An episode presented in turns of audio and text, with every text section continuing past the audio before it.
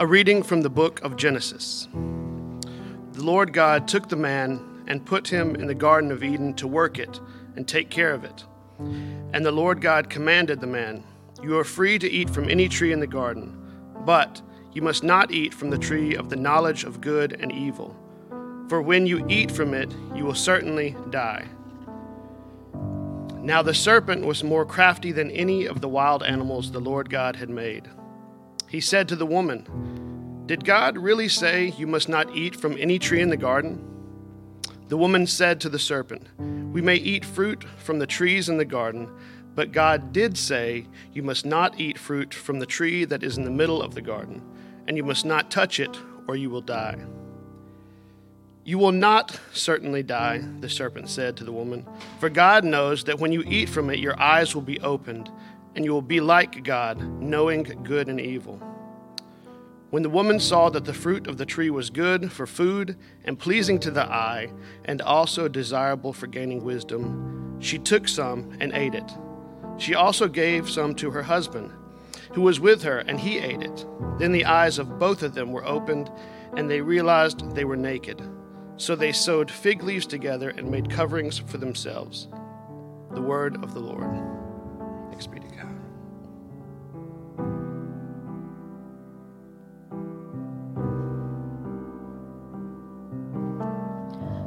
A reading from the letter to the Romans, chapter 5, starting with verse 12.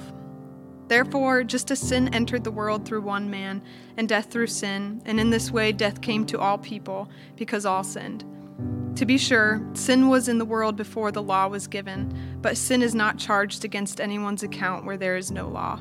Nevertheless, death reigned from the time of Adam to the time of Moses even over those who did not sin by breaking a command, as did Adam, who is a pattern of the one who, who's to come. But the gift is not like the trespass. For if the many died by the trespass of the one man, how much more did God's grace and the gift that came by the grace of the one man, Jesus Christ, overflow to the many? Nor can the gift of God be compared with the result of one man's sin.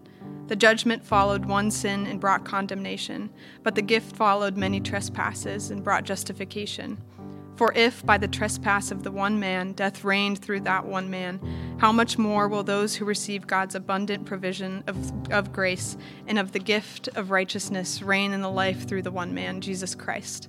Consequently, just as one trespass resulted in condemnation for all people, so also one righteous act resulted in justification and life for all people. For just as through the disobedience of the one man the many were made sinners, so also through the obedience of the one man the many will be made righteous. The word of the Lord. Thanks be to God. A reading from the Holy Gospel according to Matthew. At that time, Jesus was led by the Spirit into the desert to be tempted by the devil. He fasted for 40 days and 40 nights, and afterwards he was hungry. The tempter approached him and said to him, If you are the Son of God, command that these stones become loaves of bread. He said in reply, It is written, One does not live on bread alone, but on every word that comes forth from the mouth of God. Then the devil took him to the holy city and made him stand on the parapet of the temple and said to him, If you are the Son of God, throw yourself down. For it is written, He will command His angels concerning you, and with their hands they will support you, lest you dash your foot against a stone. Jesus answered him again, It is written, You shall not put the Lord your God to the test. Then the devil took him up to a very high mountain and showed him all the kingdoms of the world in their magnificence. And he said to them, All these I shall give to you if you will prostrate yourself and worship me. At this, Jesus said to him, Get away, Satan. It is written, The Lord your God shall you worship, and him alone shall you serve. Then the devil left him, and behold, angels came and minister to him. The gospel of the Lord. Praise to you, Lord Christ. Right. Well, good morning, everybody. It's good to be with you all this morning. First Sunday in Lent. Notice a few things that change around here during the season of Lent. So, this is the journey to the cross. Our, um, some of our ele- elements may be a little bit more simple during this season. Some of our liturgy may be a bit more simple and stripped down. The color of this season is purple. Uh, you'll notice that. So that's this season of Lent. Some of our liturgy is a little bit different. Um, and we're really walking towards the cross. So this is 40 days, if you don't include Sundays, which are feast days, 40 days that are journey to Holy Week to, um, and to Good Friday. Um, and then we know Easter Sunday. So it's actually 40 days till Easter all the way through. But today is the first Sunday of Lent, and we're given two temptation stories. Both of these stories are about dependence and about trust one misplaced and one rightly placed. Genesis 2 tells us that God created human beings out of the dust. So we know this creation story. God created human beings out of the dust and then breathed his life into the dust. So we are the dust and the breath of God. Sometimes we are lulled into believing we're independent, that we are all we need, that I am all that I need. This week, we need to hear that without God, no, we're only dust. Now, sometimes we're fully aware of our dustiness, but we never think we're more than that. Just passing time, sitting there, stirred up once in a while, but nothing spectacular. And in those moments, it's important to remember grace that God's breath is grace. That yes, we are dust, and our, on our own, we're nothing but dust. But God has breathed his life into us. Some of you, as we have stepped into the season of Lent, you may choose to fast something. And that's appropriate. It's also never required. There's an old phrase some can, or excuse me, all can, some should, but none must when it comes to fasting during Lent. You may choose to give up something, but it's never required. And I, I want to encourage you as a pastor of a couple things during this season when we talk about fasting. First of all, fasting and dieting are different things, okay? So if you're looking to make a life, lifestyle change in how you eat or change some bad habits or something like that, don't use Lent for that. You can do that concurrently if you want, but, but don't use Lent for that. And then, second, this is just really important from a pastoral perspective. In our world, we've been given some incredibly toxic narratives about food. And it just, we can't help but have internalized some of those narratives in our lives. So if you've struggled with body image issues in your life, which I think really is probably most of us in our culture today, um, I'd encourage you not to skip meals. So don't don't do that if that's become a wrestle in your life. If you want to give up one particular thing, chocolate or coffee or whatever, for which you might be dependent and acknowledge your dependence on God, then that's great. But be careful and be aware. And I want to remind us food is a gift, it's a blessing from God, a gift from God. So, the purpose of fasting in this season is to take away some of the comforts that lull us into thinking we're independent. When we have all of our creature comforts, we can operate under the assumption that we've got this life pretty well figured out. Taking some of that security away has a way of messing with us. We experience a bit of the fight or flight response in our brain. oh my gosh, that normal thing that I typically do is taken away. What am I going to do? We freak out a little bit. Where do I turn when I ache? And in those moments, it's that reminder that we're dependent not on those things, but we're dependent on God. But listen to this fasting is not the only thing we do for that purpose. Regular prayer reminds us of our dependence on God. The old word almsgiving is a way of saying giving to the poor when we're connected to those in need, we're connected to God because God is with those in need. And we need Him. We need God. We're dependent on Him. So these things help put us in those postures. Again, we need to remember all can, some should, none must, right? So we are dependent on God, and that's what these practices do in us is remind us of that reality. Sin is what happens when we forget our dependence and we go our own way. So many of you know as parents how difficult it is when your children want to be more independent than they're ready to be. I don't know if you've ever had this experience before. You say to your four year old, No, you can't make macaroni and cheese by yourself. I know you think you can, I know you want to, but you can't. Or no, you can't paint your bedroom. I know you want it to be pink. Of course, I'm speaking hypothetical, but I know you don't want it to be pink, or you want it to be pink, but you can't paint it. We got to make a plan for that. Or, yes, I know you want to be the one that puts gas in the car, but that's just asking for trouble. You can't do that. Let dad do that. Now, this is an imperfect metaphor, of course, because our kids will grow into, into independence. We want that, right? But we are always dependent on God. We don't ever grow out of that. But God does invite us to grow into certain things over time. In our Genesis reading, we hear Adam and Eve, the first human beings, have been put in the Garden of Eden to keep it, to steward it. So they're called to live in God's world with the other creatures on God's terms. So they're dependent on God for their vocation, for their calling, for their sustenance, for everything. They've been called to something. They have a calling. They're to tend a garden. And in addition to the calling, they're given a couple other things. They're given a permission. You can eat from any tree in the garden. There is broad permission for these human beings. They're also given a prohibition. They are not to eat of the tree of the knowledge of good and evil. In fact, God says, if you eat that, you will die. The trees that they're given are a gift of grace. God has created the world and has created people and has given them sustenance, yet not all the trees are a gift for them at that point. We're not told why. Like, my big question when I read this is why put the tree there in the first place, right? Like, why is it even there if they're not supposed to eat of it? But somehow God knows they are not yet ready to have full knowledge of good and evil. Now, God's desire is that human beings will one day fully know good from evil, but only as they follow Him. It's only as they acknowledge their dependence on God. So, God's job is to know everything, and human beings' calling is to just follow Him. All humans have these three things calling, permission, and prohibition. We have calling, we have permission, and we have prohibition. And we learn as human beings to live with these three things together.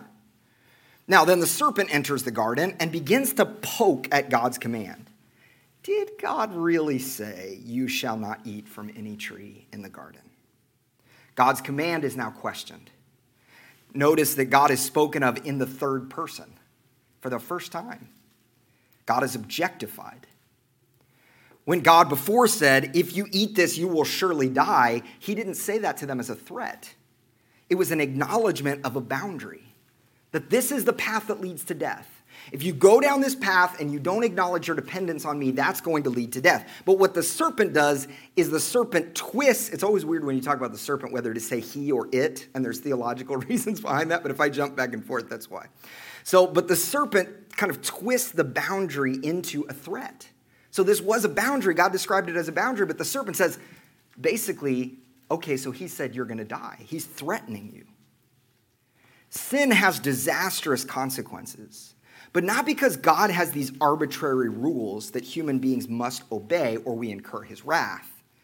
Rather, the consequences of sin are the result of living in ways which are incongruous with creation or with who God is. The acknowledgement of the boundaries is seen by the author of Genesis as a good thing. So, boundaries are good. And notice that it's not knowledge itself that's wrong. It's not that human beings are supposed to be know nothings. But the man and the woman are called to respect the boundaries which has, have been given to them. Now, for us, this seems really strange.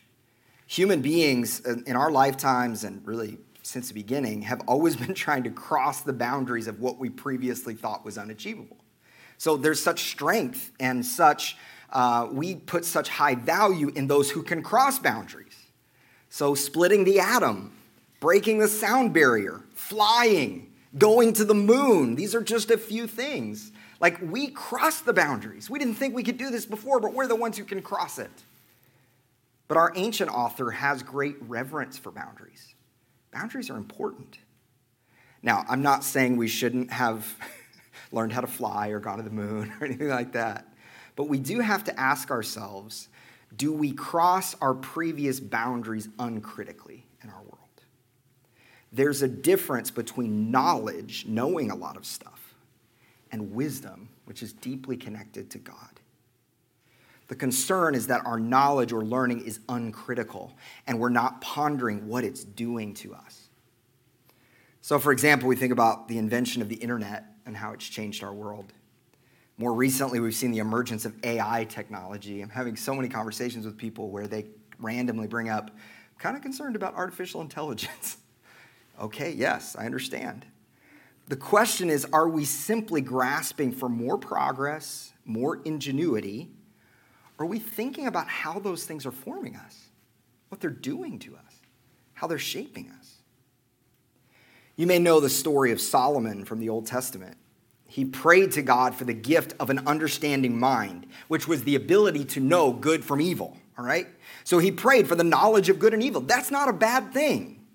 But Solomon acknowledged it's a gift which only comes from God and that God decides whether or not he's going to give it. Now, unfortunately, Solomon eventually, even though he acknowledged it was a gift from God, he eventually allowed the knowledge to lead him to ruin. But it's amazing how so much of the scriptures is not just about telling us what's right and wrong, but telling us to trust God. We trust and we are led with discernment. You'll notice this in your life as you walk with Jesus for long periods of time. Some things are not good or bad, but they have an appropriateness in context. Some things are good and bad, and the context matters. And of course, there are some things that are pretty clear in all situations. But we are called, Christians are called to trust in God. How do we do that? I mean, that seems awfully squishy. Seems a lot easier if we would just read the Bible and go, okay, well, this is clear and this is clear. And there has to be a, a really easy separation in everything that we do. But we're called to trust. We trust in God's character as revealed in Jesus. We ask ourselves regularly, how does this particular situation point to Jesus? And we trust for the Spirit to lead us in this way. So the serpent misunderstands God's words and the woman corrects the serpent. But his misinterpretation, or its misinterpretation, has opened the door to questioning God's ways. The snake says, You will not die, for God knows that when you eat of it, your eyes will be opened and you will be like God, knowing good from evil. This is a twisting of the truth. Eve and Adam are not tempted simply to do a naughty thing, but to live their lives out of God's order therefore defying God's authority in their life. And in doing so, they're tempted to be godlike. Well, Adam and Eve make the decision to take their lives into their own hands, usurping God's authority for them. And in that moment, Adam and Eve are forced to grapple with something they were not ready for. The result of this is they realize they were naked and they felt shame. Something doesn't seem right it's not as whole as it was before. They feel the need to cover themselves and hide themselves. Their decision to eat the fruit, then we see, begins to unravel things. Human beings have rejected their dependence on God and therefore the project of human beings as stewards of the world. The scripture shows us that the result of this one act of rebellion has ripple effects, which warp everything. Sin begins to grow and this plays out in the story as we see the devastating effects of sin, and the pattern continues. And then God chooses a people, Israel, to be part of his plan of putting things right, to be the healers for this disease. And yet, even the healers are not immune to the disease. Even they choose to go away from God's design. Now, it's no coincidence that in our gospel reading, we have another temptation narrative. Where human beings are unfaithful, Jesus is faithful where we try to take control and do not trust God, Jesus trusts the Father completely. So Jesus fasts for 40 days and 40 nights. And of course, this is intentional. Jesus is reliving the story of Israel who wandered in the wilderness for 40 years. And it says, probably obviously, he was hungry, just like you would be. Jesus is in the desert and he's fasting and he's fully dependent on the Father. Now, notice that the tempter shows up right at the point of his hunger. In 12 step groups, there's an acronym called HALT, and it stands for hungry, angry, lonely, or tired. The idea is that temptation will reveal itself when a person is hungry, angry, lonely, or tired. So we need to pay attention to that, that place of vulnerability because in each of these instances, our basic needs are revealed. When we get to a place of need, other voices become louder to us. Voices that tell us, that call us to forget our dependence on God, to forget our identity and what God says about us, and to forget our mission. So, why was Jesus tempted? Well, one of the ways is in order to, one of the reasons is in order to reveal the works of the enemy. Through Jesus' birth and life and death and resurrection, he shows us the false messages of the enemy. He shows sin for what it is, and by exposing it, he destroys it. So think about that for a minute. In his teaching, Jesus shows the false narratives by which we are often held captive. You have heard that it was said, but I say unto you. But all of this actually begins in Mary's womb. And in his birth, we see Herod is revealed as the one who's just interested in his own power, willing to kill innocent babies to keep himself in power. In Jesus' casting out devils or exorcisms, he shows the way that the enemy works to bind us up. In his healing, he basically says, This is not how it should be. And in his death, he shows how evil and brutal the sin of the world is. And this is true also of his temptation. He reveals the work of the devil. I want to look at these quickly, one by one. The first temptation is you can meet your needs yourself. The tempter comes to Jesus in a similar way that the tempter came to Eve in the garden. Eve notices that the fruit is good for food. Well, the devil tempts Jesus in his hunger to turn stones into bread. So, the way the world has been set up is that God creates the world and food comes from the earth and sustains human beings. Because of Adam and Eve's sin, we find that painful toil or labor enters the equation, right? That that's required in order to get food from the earth. But Jesus is the only human being who, if he wanted to, he could shortcut that thing. So he could be like, I don't have to wait for food to grow from the ground. I can just turn these stones into bread. He could quickly do that.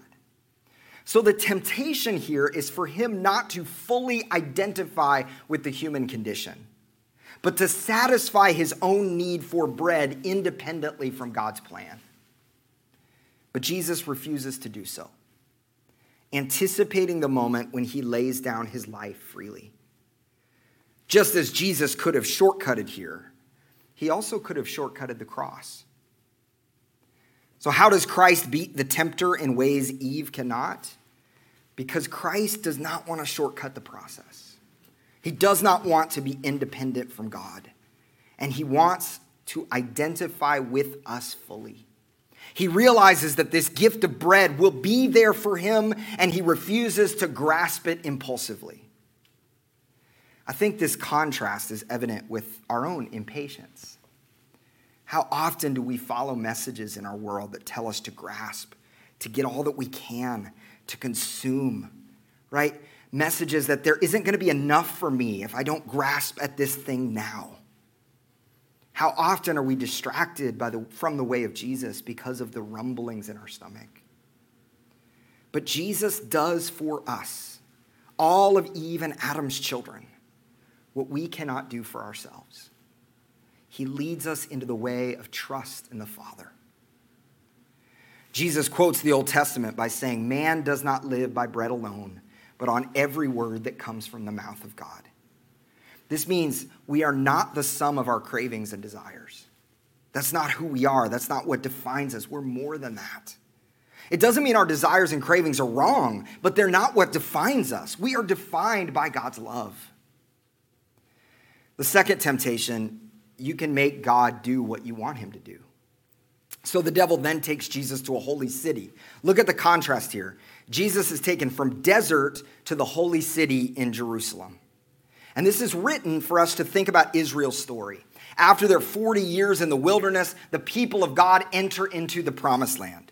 And once they've entered the land, they've entered this mountain of Jerusalem, not everything is rosy. In fact, the promised land actually becomes the place of their greatest rebellion against God.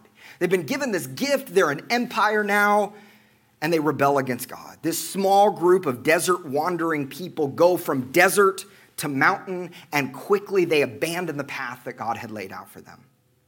They say they don't want to be ruled by God anymore, they want a king. They want to own slaves. They want to accumulate massive wealth, and they become violent. I think this is often true for us. The sight of our greatest victory, our greatest gift, can often be our greatest failure. You've heard the phrase, their greatest strength is their greatest weakness. I've noticed this in myself, I've noticed this in the people I know, that whatever it is that we're really good at or gifted at, there's often a shadow side to that. So maybe you're really strong and that you can quickly change your mind about a situation. You don't waste much time. You can read a situation and go for it. But the weakness to that is maybe you're flighty or inconsistent. Maybe you're strong in your empathy for other people. You can step in their shoes and feel what they feel. But you're weak in that you care too much about what other people think. You're fragile. Maybe you're strong in gifting or skill. You have a gifting that everybody sees and you're really skilled in some way, but then that creates pride. So we look at all these things, even in our strengths, we're weak. But I want to say that's good news because it means we're dependent on God, the one who runs the world. Even our acts of devotion to God are incomplete. I don't know if you've noticed this about you, I've noticed about myself, but even when I'm faithful in prayer, so often my prayers come out of selfish motives. We hope that God will bless us or that God will meet our needs, which is fine and good, but sometimes there are selfish motives that get mixed in with all of that. Sometimes fasting is done as an attempt to manipulate God instead of a true humbling of ourselves. So, what do we do in this situation? If everything we think that we do is good is also a weakness, well, again, I think this is good news. It's not that our weakness is good news, but acknowledging our weakness is good news. That weakness is a sign of dependence. This is the very place where we rest in God's grace because God takes broken things and makes beautiful things. Macarius of Egypt, who is one of the desert fathers, warns us to think about our devotion to God as always fragile always just the beginning. So he says this this is true prayer. To pray and then to say, this is not prayer. to fast and say, this is not fasting. What does he mean by that? Well, we can't ever trust in ourselves and our own ability to get everything right. We cling not to our own faithfulness, our own ability to do good works. We cling to the fact that Jesus was faithful and we are his. The devil says, If you're the Son of God, so proceeding to tell Jesus to throw himself off the mountain because the Father will protect him. Remember that Eve was tempted by the fruit because it was pleasing to the eye. Jesus is tempted to do something pleasing to the eye, something dramatic to prove his intimacy with the Father. Another way to say it is he's tempted to use his intimacy with the Father to do something that's not part of the Father's character. The devil says, Well, if that's really who you are, if you really have this kind of intimacy with the Father, show it, do it. That's not what you're supposed to do, right? Show your intimacy, show your relationship to Him, show the power of God. Again, this points us back to Israel's story. Israel doubted God's presence in the wilderness when they didn't have food and they didn't have water. So, for us, when we're faced with moments of lack, of emptiness, it's natural for us to wonder has God given up on me? In those moments, it can be difficult to trust. But the good news is we don't have to trust ourselves, and we don't have to trust in our own ability to trust. Think about that for a minute. Even the times where, gosh, it's hard to have faith right now, we can trust in the faithfulness of Jesus. Christ was tempted on our behalf and was faithful on our behalf. We can hold on to Christ's own confidence in the Father. And the third temptation you don't need the cross. Last week, we heard the story of Jesus' transfiguration on the mountain. He's shining in glory, showing us what it means to be truly human. And as part of the third temptation, Satan takes Jesus up on the mountain. Now, here, the devil is presenting a counterfeit mountain. It's a counterfeit revelation. In fact, there's only three mountains really that Jesus is on in the Gospel of Matthew. I'm going to see if I remember this accurately. There is the, um, There's the Sermon on the Mount, the Beatitudes, there is the crucifixion, and there's the transfiguration. So I got those out of order, but there's the Beatitudes, the transfiguration, and the crucifixion. Those are three mountains where God reveals, well, where Christ is revealed for who he is in different particular ways. But then here we have a counterfeit mountain. that Jesus goes up on the mountain, and what Satan offers Jesus is there's a different way you can live out your destiny as Lord of Lords. You don't have to go to the cross. You don't have to die. You don't have to suffer. You don't have to give yourself. Let me show you a different mountain. Let me show you an alternate reality because it's still going to get you to the same goal. And you're supposed to be Lord of Lords, and that's noble, isn't it? You should be the rightful Lord of Lords. So let me show you a different way to get there. I think in our lives, it's, it's good to want certain things in our life, or at least it's permissible. It's good to want to be healed from disease, for example. It's good to want to be in community and have relationships. It can be good to want to get married or to have kids or have a fulfilling job. For Jesus, it was right for him to be Lord over everything. But the temptation, as it was for Adam and Eve, is to live out our vocation on our own terms, to make it about our work or our, make a kingdom for ourselves. Even our noble desires to help other people can quickly become about us. And this is why consistent trust is so necessary. Okay, so one of the themes I just feel like we say over and over again here that is so critical is the necessity to trust in God. That doesn't mean we can't promise you here, you know, five steps to prosperity in your life. we can't promise you a quick fix to anything. In fact, we don't promise you anything. But we know that the way of self giving, the way of love, the way of laying down our lives and trusting in God and not trusting in ourselves is a whole different way to be human. We trust it is the better way to be human. This is the challenge for us in Lent because we're constantly going to be tempted to turn to other things instead of resting in our dependence on God. Temptation often comes to us in the place of our longings and hungers. But during Lent, it's like we step intentionally into those spaces of vulnerability. Those places that we often try to just hide or, or don't really talk about very much or think about very much. Lent, we go, okay, it's here. my brokenness, my vulnerability. But the good news is we don't go there alone. That there is one who has been faithful and will be faithful. And in his faithfulness, what Jesus does is he fulfills our story and all the stories of those who have gone before.